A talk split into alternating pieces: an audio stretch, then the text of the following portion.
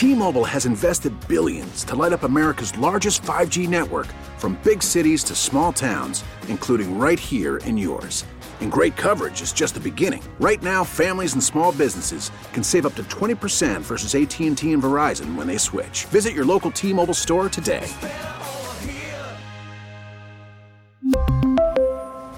Plan savings with three lines of T-Mobile Essentials versus comparable available plans. Plan features and taxes and fees may vary. We get it. Attention spans just aren't what they used to be. Heads in social media and eyes on Netflix. But what do people do with their ears? Well, for one, they're listening to audio. Americans spend four point four hours with audio every day. Oh, and you want the proof? Well, you just sat through this ad that's now approaching thirty seconds. What could you say to a potential customer in thirty seconds? Let Odyssey put together a media plan tailor-made for your unique marketing needs. Advertise with Odyssey. Visit ads dot odyssey dot com. The Score! This hour is being brought to you by Team Hochberg. Visit their website, five six david dot com. That's five six david dot com. Mark Grody, Bears, covering the Bears for six seventy The Score. Hey, here's what's going on. So Excuse you guys me. could all stop. Mark Grody with Bernstein and Home. Ron, is there anything else that you think they need or could use? More Mark Grody. On The Score. Mark Grody joins us from the Combine in Indianapolis on the Circa Resort and Casino hotline. Circa Resort and Casino in Las Vegas, home of the world's largest sports book. All right, Groats, the Bears hit two words is all yours. What do we need to know?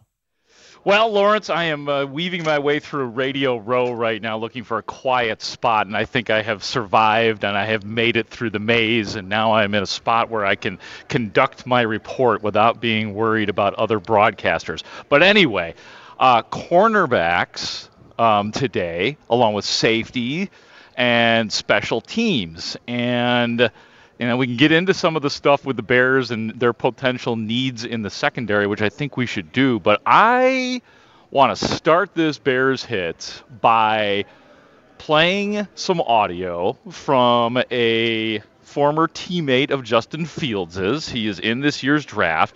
He is Ohio State cornerback Cam Brown. And I want, I want you to listen to this, and everybody in their cars listening to Lawrence Holmes right now on The Score, because You're gonna you're gonna know exactly why this guy is biting his tongue, which you are about to hear. He was asked specifically first to start this off, what do you think about the noise about Justin Fields and some of the, the articles suggesting that he be traded? Here we go. I don't think they're going to do that. I think that they believe in Justin, and I believe he's a great player.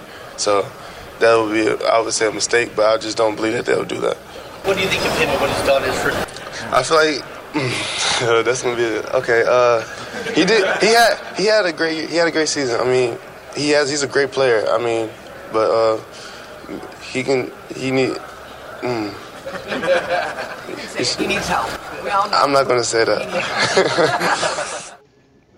That's outstanding. He needs help. Isn't that great? I, I look. I, I think that it's okay for you to say, "Hey, I, clearly he needs help," but I understand a a player wanting to be very careful about what they say so that they end up getting drafted by someone. yeah, yeah. He doesn't – this is not the place to step out of line or to say something that is borderline hot take or controversial. But as one of the reporters there helped him out, and we all knew what he was getting at right there, that give this dude some weapons, put some things around him, and uh, maybe you'll start to see the magic that uh, Cam Brown felt that he saw in Justin Fields at Ohio State. So, yeah, I thought that was the, the ironically, you know, the best cornerback quote is about Justin Fields. But, I mean, we, we talk so much about all the other obvious areas of needs uh, need for the Bears and, you know, defensive line and offensive line feeling like the biggest. But, look, they... they things are far from squared away in the Bears secondary right now. I mean, we know Jaylon Johnson is great. I mean, he's going to hopefully he eventually gets an extension, and he's a starting cornerback from the Bears for a long time. That's obvious. Kendall Vildor had a better year last year for the Bears. Played better but, early, and, and but late it was kind of like, ah, though there are some of the things that we don't like about him. There was the regression back to the mean, exactly, uh-huh. for him toward, towards the end of it. So you can't even come close to saying, even though he was one of those outside starters um, until they started, you know, kind of shifting Kyler Gordon out there. And some of it was out of need because, remember, there was that one game where there were, like, zero familiar names starting in the secondary. You started to have to get into some of the some of the guys, some of the undrafted guys, and some of the rookies as well that were on this team. You know, Jaylon Jones is another guy. Josh I thought that Blackwell. He played all right, though. I thought Jaylon he, Jones he played pretty solidly for a young uh, man tasked to come in and do some stuff.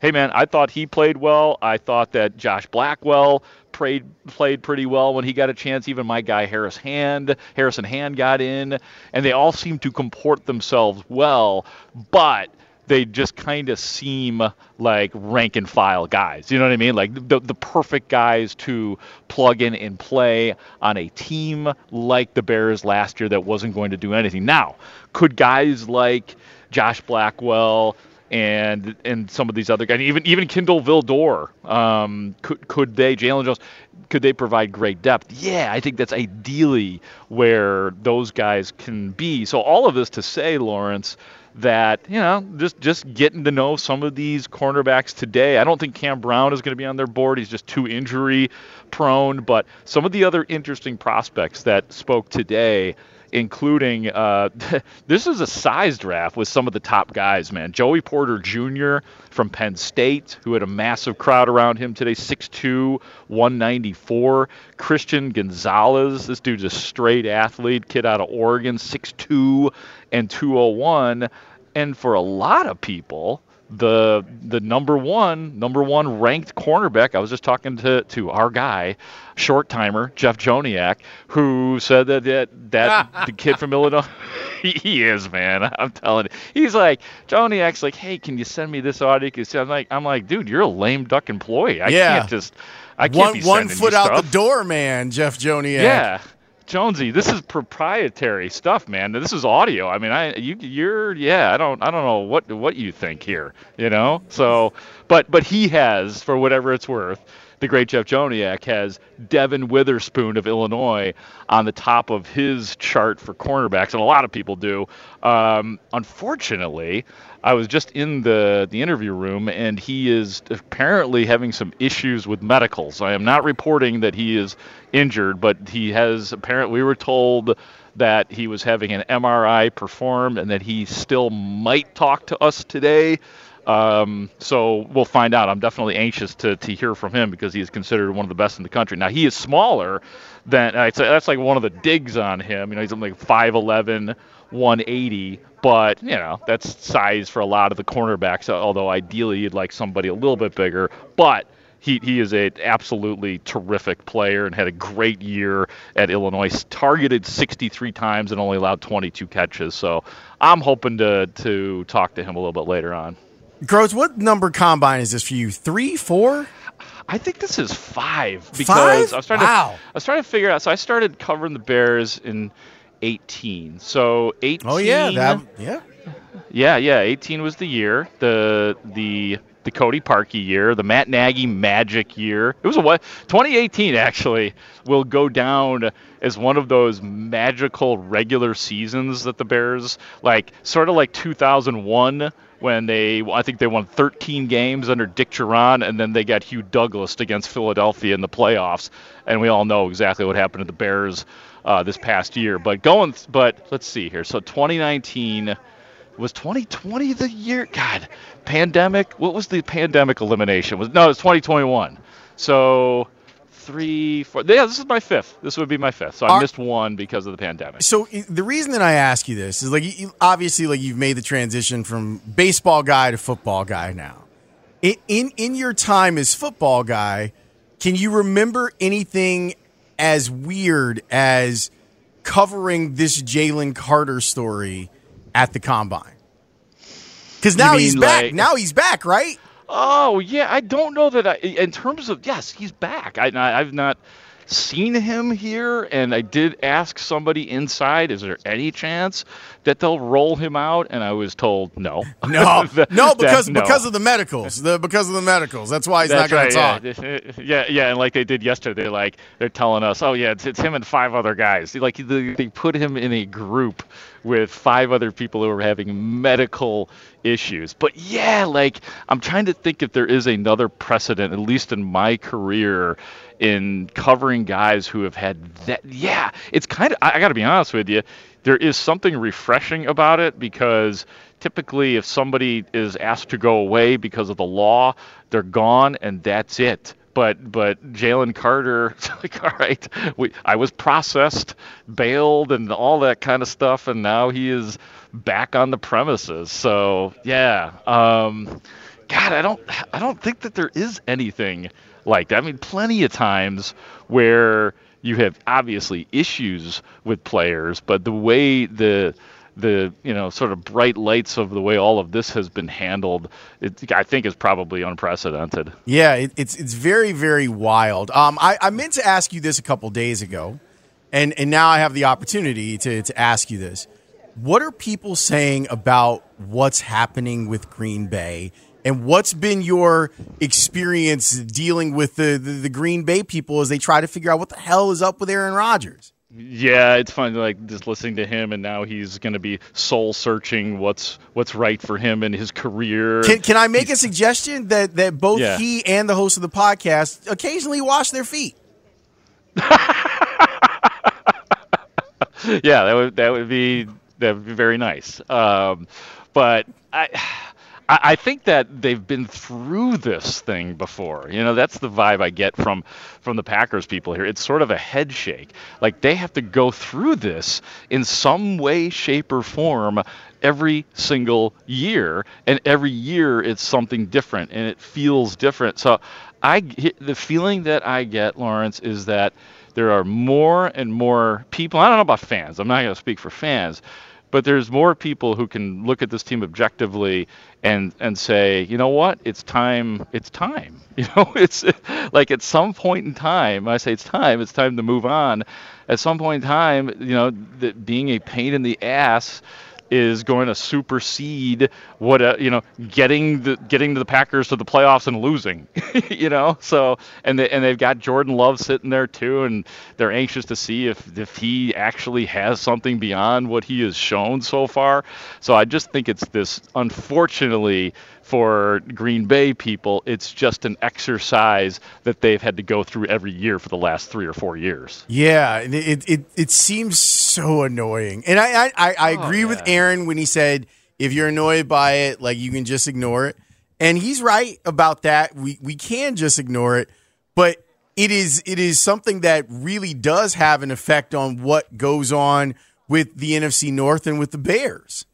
Oh, yeah. I mean, we were throwing parties last year because it felt like, it really felt like that was going to be it last season, that, that Aaron Rodgers, I mean, hell, there were those heavy-duty rumors on draft night last year. I, I remember, like, that was the big story because there was, I think it was the Schlereth report out of Denver that he was going. He was gone. He's going to Denver. He's going to play with the Broncos. Um, and then all of a sudden the Justin Fields stuff started, so none of us cared anymore. No, but, but, but Groach, you're one hundred percent right. That felt like the best day in recent Bears history because while the Bears were, were getting Justin Fields, there was also the, uh, the it looked like, hey, also Aaron Rodgers is going to go away. It, it, it felt it, it yes. felt like a party weekend oh, for yeah. for Bears fans. Right, the Bears get this franchise-altering quarterback, and the the wicked witch of Wisconsin is about to about to trade himself off of the team. And you know what? Like from a from a Bears perspective, it's like we even look at it and say, "Come on, cut the crap! Either you're staying or you're going." Um, so I can't get. I, I don't know if you got a feel for whether he's he would actually push the topic and try to leave. I don't think he will. I don't think he will. I think he will probably stay with Green Bay, but you know they're going to string this thing out as long as possible, or he will string this out as long as possible. Dan Wiederer did a piece, uh, it was a really great piece in the Tribune, where he had talked to a bunch of people ab- about Justin Fields. I know that you've been camped down there since the beginning of the week. What's been the consensus of people that you've talked to when asking about Justin Fields?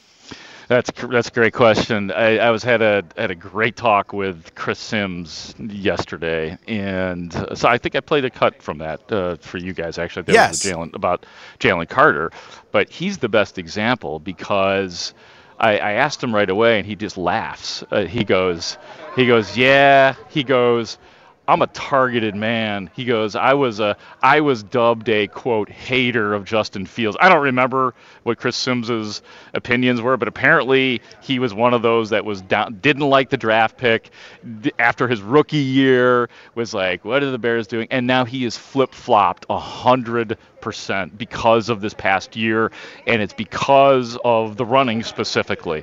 He was like, dude, he's like, this guy might be the best runner of all time. He says, I think he's the best running quarterback um, in, in the N F L, better than Lamar Jackson right now. And he said, look, this, this guy's the best athlete, even if he's not playing the quarterback position. And I'm not saying that he was suggesting that, that, that you know, he not play quarterback.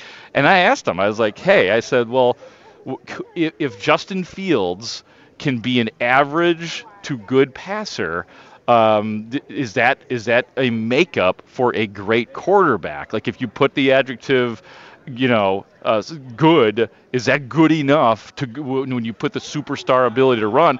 He says yes. He says yes, that he does not have to be a superstar, electric, you know, necessarily Patrick Mahomes type of passer, Josh Allen or any of these guys uh, that could fill it up. He said, just be good, and Justin Fields on the overall package can be great to superstar level. So I think that one of the things that I have discovered, not just Chris Simms, but some other people too, that uh, that there was a lot of um, you know cynicism about Justin Fields after his rookie year, and then when everybody saw what they saw last year, it changed things. Now, everybody still does say the same thing, that, look, you, you, you there, there's some technique things that he has to get better at in terms of throwing the ball, you know, the, the intermediate routes or something that Chris Simms mentioned as well, that you have to, and, and Justin Fields has talked about that, to taking what you're given, the simple routes, and Eberflus was kind of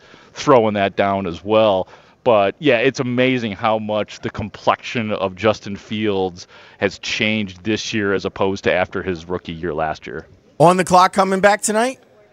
On the clock, baby. We'll be on from uh, six to seven tonight. I've got so much audio from the Combine that we will review. Um, you will hear from Ian Rappaport, who I did a lengthy interview with, um, and whatever comes our way tonight. So, yes, six o'clock to seven o'clock uh, on the clock uh, is going down. To, actually, it's the debut, Lawrence. It's the debut tonight. This is the this is show number one. I love hearing that. Sir, I will be listening tonight, and and go do your thing as you always do. Lawrence, always great to talk to you, man. I'll see you. Yes, you will. That is Mark Rohde. We will have another conversation with him tomorrow on the Bernstein and Home Show. Layla will be in for Dan. Just got an update from Dan. He's all set. They're on their way to Bucknell. So all's well that ends well. And Layla will be sitting in for him tomorrow. It's just the two of us and the boys hanging out until two o'clock today. Um, someone texted in and said, I will now only refer to Aaron Rodgers as the Wicked Witch of Wisconsin. I think that's a good line that Grody threw out there. But yeah, have you seen the video of Aaron Rodgers and the guy whose podcast he was on? I heard a little bit of it on the uh, afternoon show yesterday. But, but yeah. You need to see gotta it. Gotta see. I've, that's what I hear. You gotta see it so you can see the dirty feetses that they got going on there. That's a barefoot podcast, huh? I don't. I guess. I mean, look, that's the vibe you're going for. I, just wash them. Not watch, not watch my feet, because that's a Chicago classic. Wash your feet. That that is what I want those two guys to do. And I get it, you know, like sometimes you can't. You just kind of let the shower happen and all that good stuff. But why are you shaking your head, Mike Rankin? I want them to wash their feet. Watch my feet. Oh! Watch, watch, watch.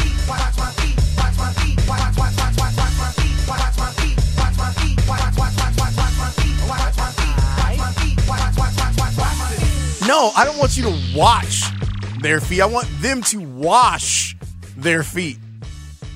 That still feels good, dude. No. I'm going to do something here. We have a segment. We had a segment planned where I was going to talk to Dan about this, but I figure since I have White Sox fans here, I might as well ask White Sox fans. So I am going to unlock the phones. The phone number is three one two, six four four, six seven six seven. Yesterday when I was talking about Pedro Grifol, and Pedro Grifol, talk in my language, talk your ish, Pedro Grifol, Dan kind of reflexively was like, well, they they ruined the last two years, and I'm having a hard time getting over that. So I thought that we could talk about this a little bit. You and I. The phone number is three one two, six four four, six seven six seven. If you would rather text, you're more than welcome to do that. You can also hit us up on Twitch, twitch dot t v slash Chicago six seventy the score. Is what's happened over the last two years with the White Sox, How will that how will that color how you feel about this year's White Sox team? I'm going to answer my own question. I look forward to your feedback. My name is Lawrence Holmes. This is the Bernstein and Home Show here on The Score. T-Mobile has invested billions to light up America's largest five G network, from big cities to small towns, including right here in yours. And great coverage is just the beginning. Right now, families and small businesses can save up to twenty percent versus A T and T and Verizon when they switch. Visit your local T-Mobile store today.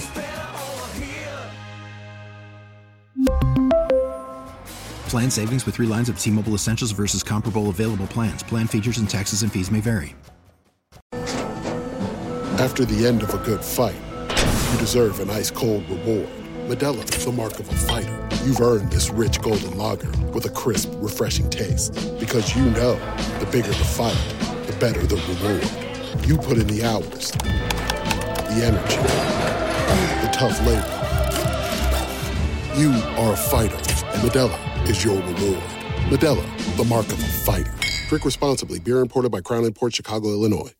We get it. Attention spans just aren't what they used to be. Heads in social media and eyes on Netflix. But what do people do with their ears? Well, for one, they're listening to audio. Americans spend four point four hours with audio every day. Oh, and you want the proof? Well, you just sat through this ad that's now approaching thirty seconds. What could you say to a potential customer in thirty seconds? Let Odyssey put together a media plan tailor-made for your unique marketing needs. Advertise with Odyssey. Visit ads dot odyssey dot com. Dan Bernstein, Lawrence Holmes, middays ten to two on six seventy The Score in Odyssey Station. They wasted two damn years of our lives. Remember the stuff they said? They brought this idiot in here. He's forgotten more about baseball than you'll ever know. He's the best to ever do it. He's going to hold them to a high standard. The guy's won World Series. It was all crap. It was pointless. It set this team back, and I'm still mad about it. I'm not over it. Yesterday on the show, I was doing what I thought was a fairly positive segment about it. Yeah, that's our music for when we do positive segments about the White Sox. I'm not sure that this will, it'll be appropriate for this segment, but we'll find out. Maybe we end up getting there in a different way than usual. Huh? Listen, Tony, what we were doing yesterday, I was... The more that I see, hear about, or hear from Pedro Grifol, the more excited I am for his tenure as White Sox manager. Now, let me be very clear about something. Just because the manager has the right ideas on how to manage a team doesn't mean the team is going to respond. And that was some of the feedback I was getting from people via the text line and folks on Twitch yesterday as I was talking about this. Well, you know, there, there's still a bunch of blah, blah, blah, blah, blahs. How can you be excited about it? Look, when the White Sox fired Ricky Renteria, I completely got it. Like, I completely understood where they were coming from, and I understood why they felt the need to move on. Even though, if you listen to what Ricky said about the White Sox and what Pedro says about the White Sox, it's pretty much the same thing. But there's that two-year gap, but there's the two-year La Russa gap. I'm working through it, just so you know where I'm at on this. You heard what Dan said. Dan's still mad about it. I'm still working through a lot of my anger at the White Sox for a lot, for myriad reasons, some reasons that don't have to do anything with you guys or like the team itself. It's, it has to do with organizationally kind of how they act and how they've acted this offseason. I still have a lot of affection for the guys themselves, for the most part, save one. I have a lot of affection for the guys on that team. I have a lot of belief wrapped up in Eloy and Tim Anderson and Lucas Giolito and Liam Hendricks and Lance Lynn, on and on and on and on and on. So I've been trying to work through anger at the organization for myriad reasons versus love for team and for players. When we were going through the sound of Pedro Grifol yesterday, I thought it was refreshing to hear him talk in a way that made sense from a baseball standpoint. Yes, we would like for our players to run hard. We understand if you hit a tapper back to the mound and you're clearly out, that you don't have to go one hundred percent, but there should be an excellent effort. There has been an emphasis on fundamentals. Which We're going to attack every little margin, and the margins are kind of ingrained in the fundamentals. Yeah. These are all things that White Sox fans have been begging for from their team over the last two seasons, things that they felt like have been lost, that, that were slipping under Tony La Russa. My argument has been the White Sox acted as if Tony La Russa's resume was managing the team and not the guy. And not the guy at this point in his journey in baseball where he wanted to win. Like, I'm I'm not going to act like he didn't, but I'm not sure that he had the knowledge of the modern game, a knowledge of the rules of the modern game, and the energy to do the job the way that he used to do it. Or the understanding of roster construction that the White Sox set up. That's what I mean. Organizational By- depth, like who's valuable yes. on the forty-man plus. Yes, I think that that is spot on, Mike Rankin, that that's one of the problems here. And I understand Dan's anger too, but it's interesting because it, it's, I believe it is how we, how we deal with a lot of stuff as White Sox fans. There can't be good without bad. So in a segment that was really just us talking about, wow, Pedro Grifol seems like a a smart guy, that thing clicked in Dan's head of, I'm angry. I'm still angry. And it's hard for me to live in a space where I can give the White Sox credit for anything. Now, I'm not there, although I... I would say that my level of anger with the White Sox as an organization might be higher than Dan's, but I'm trying, I'm trying, Ringo. I'm trying to be the shepherd. I'm trying to, I'm trying to compartmentalize this. I'm trying to put it on a different shelf and say, can you be fair to Pedro Grifol? Can you be fair to the practices that he's trying to put into place to get the White Sox to the place where we all hope that they can go? My question to you is, can you do that? Are you are you more like Dan than you are like me on this? Where there's some stuff that's happened with the White Sox over the last two and a half years that you're not willing to let go easily. Like, I do think that the White Sox are on a bit of a prove-it deal with the South Side. That there are a lot of White Sox fans that are, if you're watching me on Twitch, you can see it, that are just sitting there like this, with their arms folded, going, yeah, go ahead and, and start off the season twenty and ten. Let's see that before I figuratively or literally buy into what it is that you're selling. So I wanted to ask you, and some people are getting their thoughts in via the text line. I'll get to them in a minute. If you want to call in, you're more than welcome to do so. three one two, six four four, six seven six seven. How has the last two years changed you as a White Sox fan? three one two, six four four, six seven six seven. Now, I went to the one oh eight. I, they're like town hall, their version of Sox Fest. And, and I hope that the White Sox understand that was a huge mistake by them. I know that they reportedly had a whole bunch of reasons on why there wasn't a Sox Fest, but I don't think that they have to be careful. Um, one of my issues with the White Sox as an organization is that I don't think that they do a good enough job of taking advantage of layups.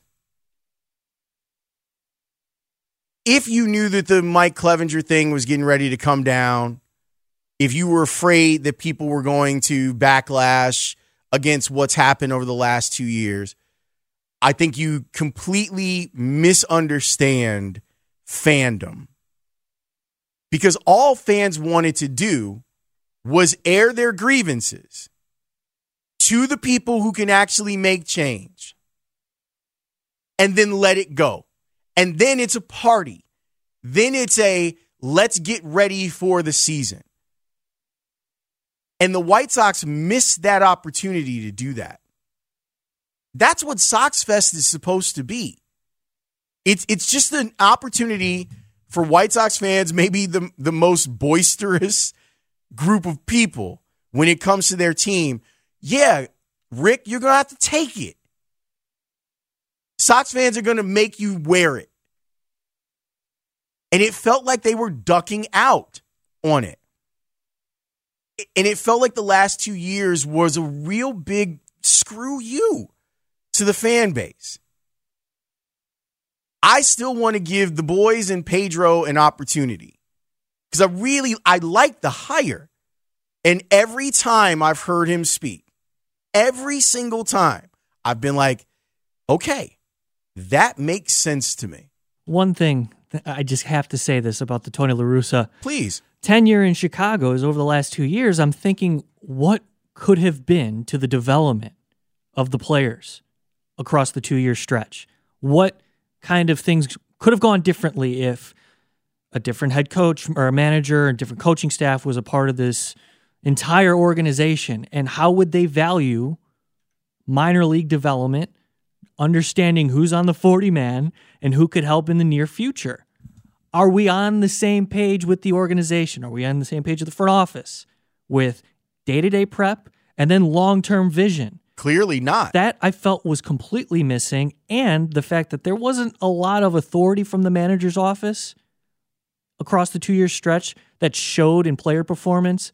It had me thinking, like, what could have been if players were motivated to play all the time and get better and add to their skill sets and develop? I feel like they missed out on two years of development, and now we're seeing into twenty twenty-three with, you know, I guess a lot of Sox fans feeling the same way, and it's doubt.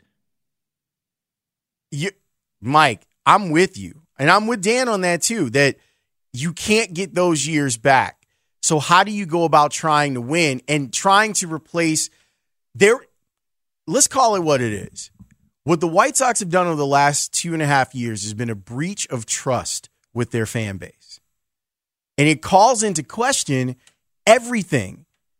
It calls into question whether the owner actually is trying to win. And I don't ordinarily like making that assertion, but I think it's fair to wonder, can the general manager actually do the job? Or was his biggest contribution the tear down part of it? And is he a championship G M? Does the organization care about the fan base? That's why Sox Fest hurt so much.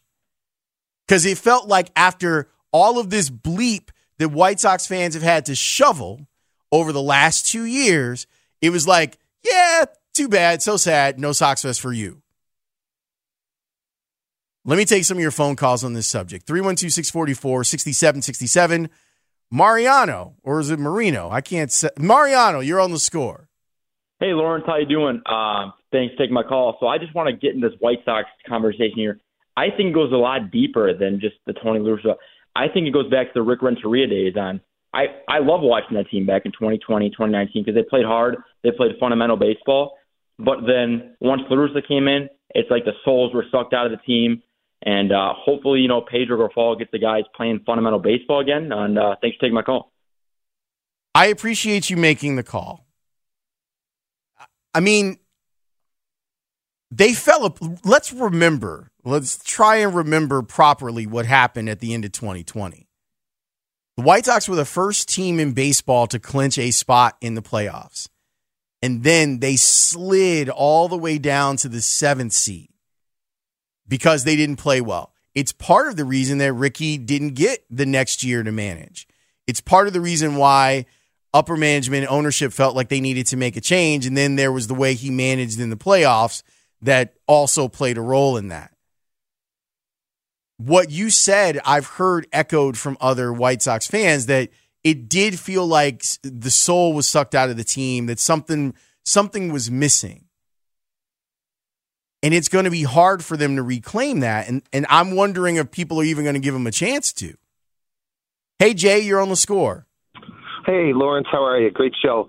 Um, I, as a long, like long, forever White Sox fan, I was willing to go ahead and put up with the time that it took for them to rebuild. And I thought that they did a good job of it.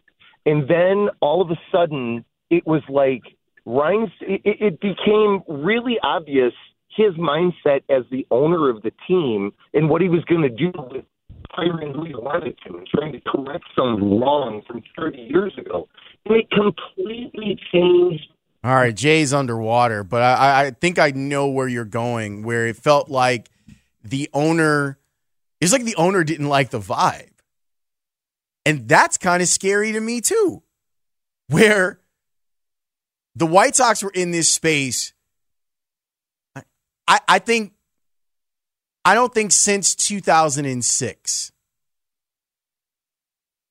that everyone was on board the way that they were inside of that time of the rebuild.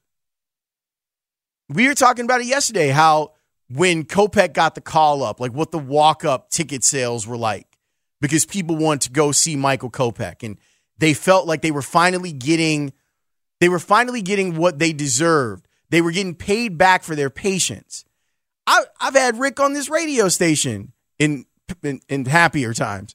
And he admitted that he was shocked to see the attendance not dip during the rebuild because people were like, we get it. We understand what you're trying to do. Everything from the campaign itself that happened, where Change the Game became a rallying cry for fans of the South Side Nine, it felt like the owner was like, I don't like that. I don't like that one bit.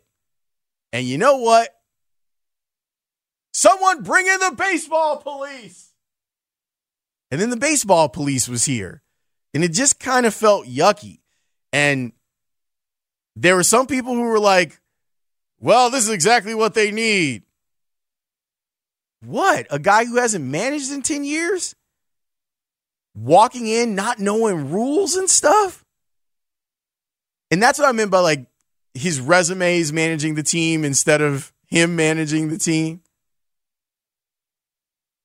But I I I want Pedro Grifol to succeed. I want the guys on the team to succeed. But that means that, you know, the G M succeeds and the owner succeeds. And I'm dealing I'm dealing with that, where it's like, eh, may, maybe you, you should have your faces rubbed in it the way that Cleveland did.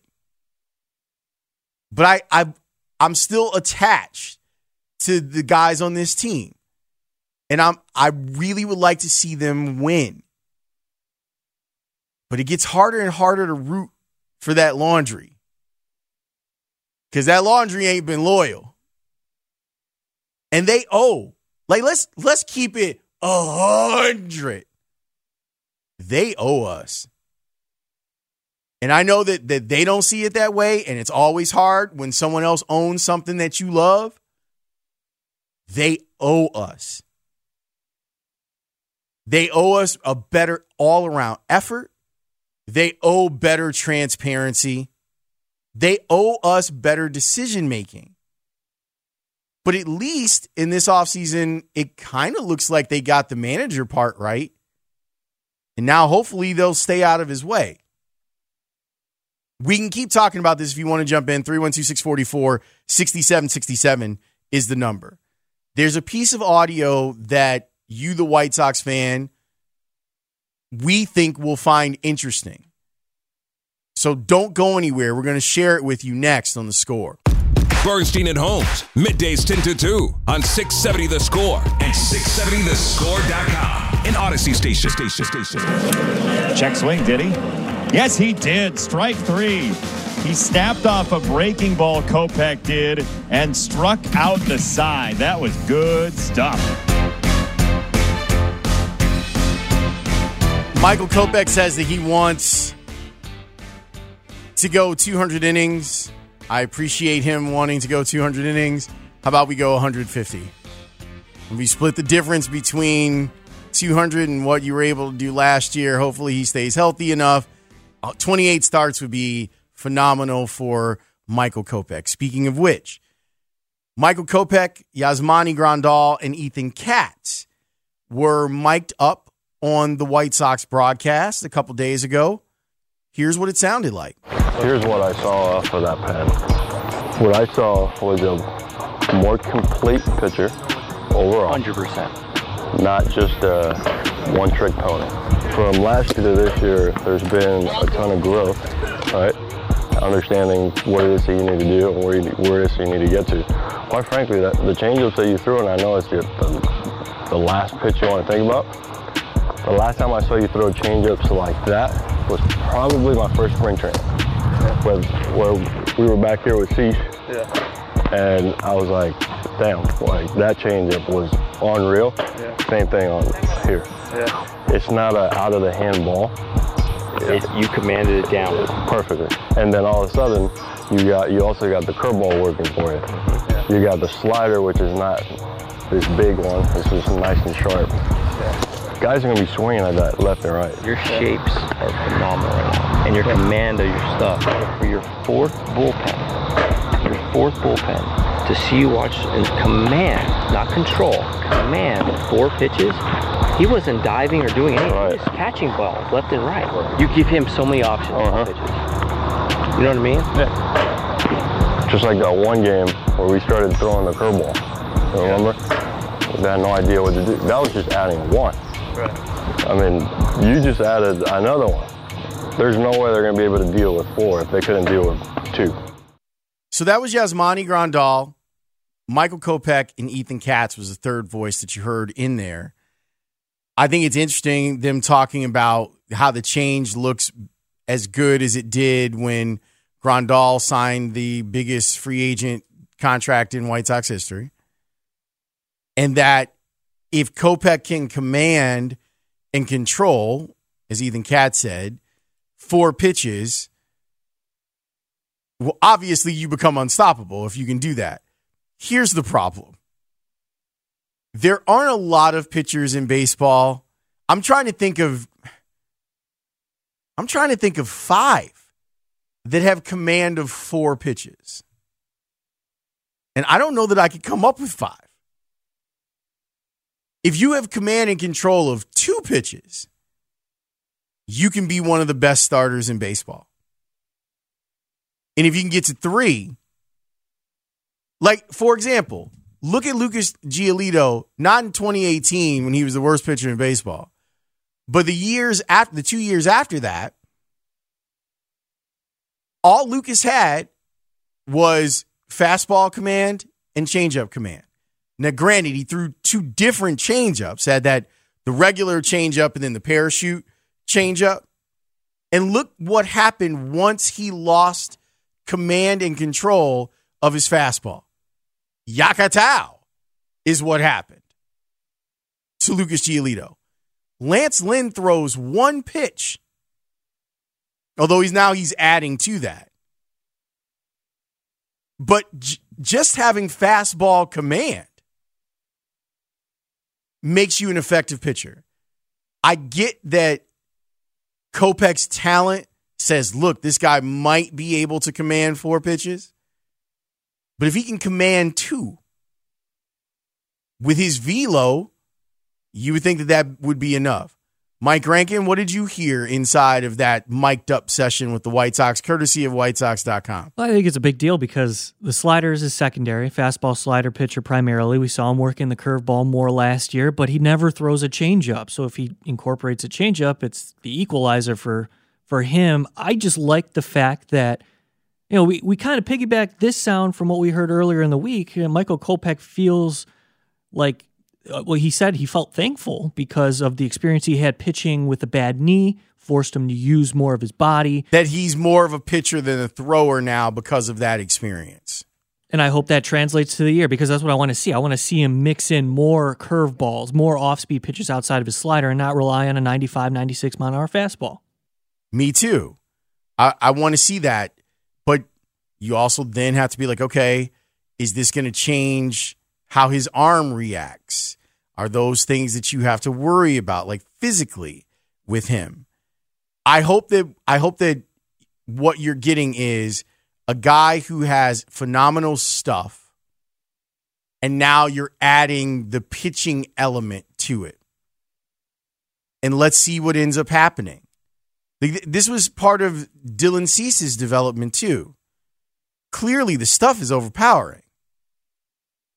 But if you don't have fastball command, you're much easier to deal with than if you do. And I wonder if, comparing the two, Cease, I'm convinced, was mechanical. I wonder if Kopech is also mechanical, or is it just feel, release point?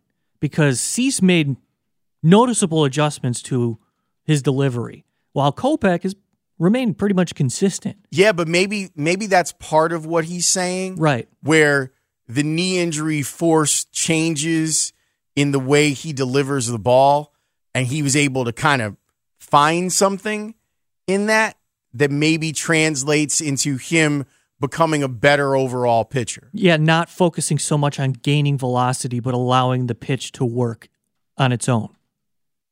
Like to use, to incorporate more spin, take more off. Because he knows he doesn't have to throw the slider really hard because he's got the spin rate.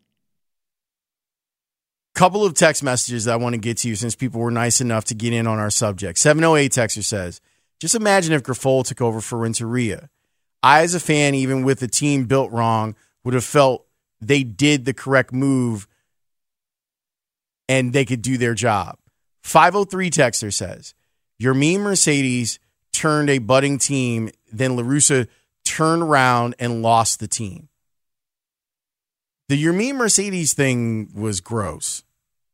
Like the whole, we we need to apologize to the Twins. Like it was gross. He berated Sebi Zavala in Minnesota. Uh huh. Gross. And that's, that's his example of leadership. Y- gross. And and what was cool, like there were moments with the White Sox over the last two years where I felt like you saw leadership in the dugout. Like Tim, at the time, like putting his arms around Yermín and being like, do you? Don't worry about that. We got you. And then Grandal last year, when they were dealing with, with Josh, where he was ready to fight and was like, hey, Sebi, I might be fighting. So get your gear on. And then Lance Lynn at the end of the year, where you, a Sox player gets thrown at, Lance Lynn is like, oh, we fighting. And everyone else is like, are we fighting? Oh, Lance is fighting. So we all fighting. There have been some of those moments, but they felt few and far between. Don't worry, this is a topic that I'm sure we will circle back to. We will discuss more, and, and I plan on discussing it with Dan when he returns on Monday's show. We're going to take a break. When we come back, now Cody Westerlund is going to join me. What was going on with the Bulls last night? Why does a win feel like a loss? What's the impact of Patrick Beverley? All questions will be answered by Cody Westerlund next here on The Score. T-Mobile has invested billions to light up America's largest five G network, from big cities to small towns, including right here in yours. And great coverage is just the beginning. Right now, families and small businesses can save up to twenty percent versus A T and T and Verizon when they switch. Visit your local T-Mobile store today.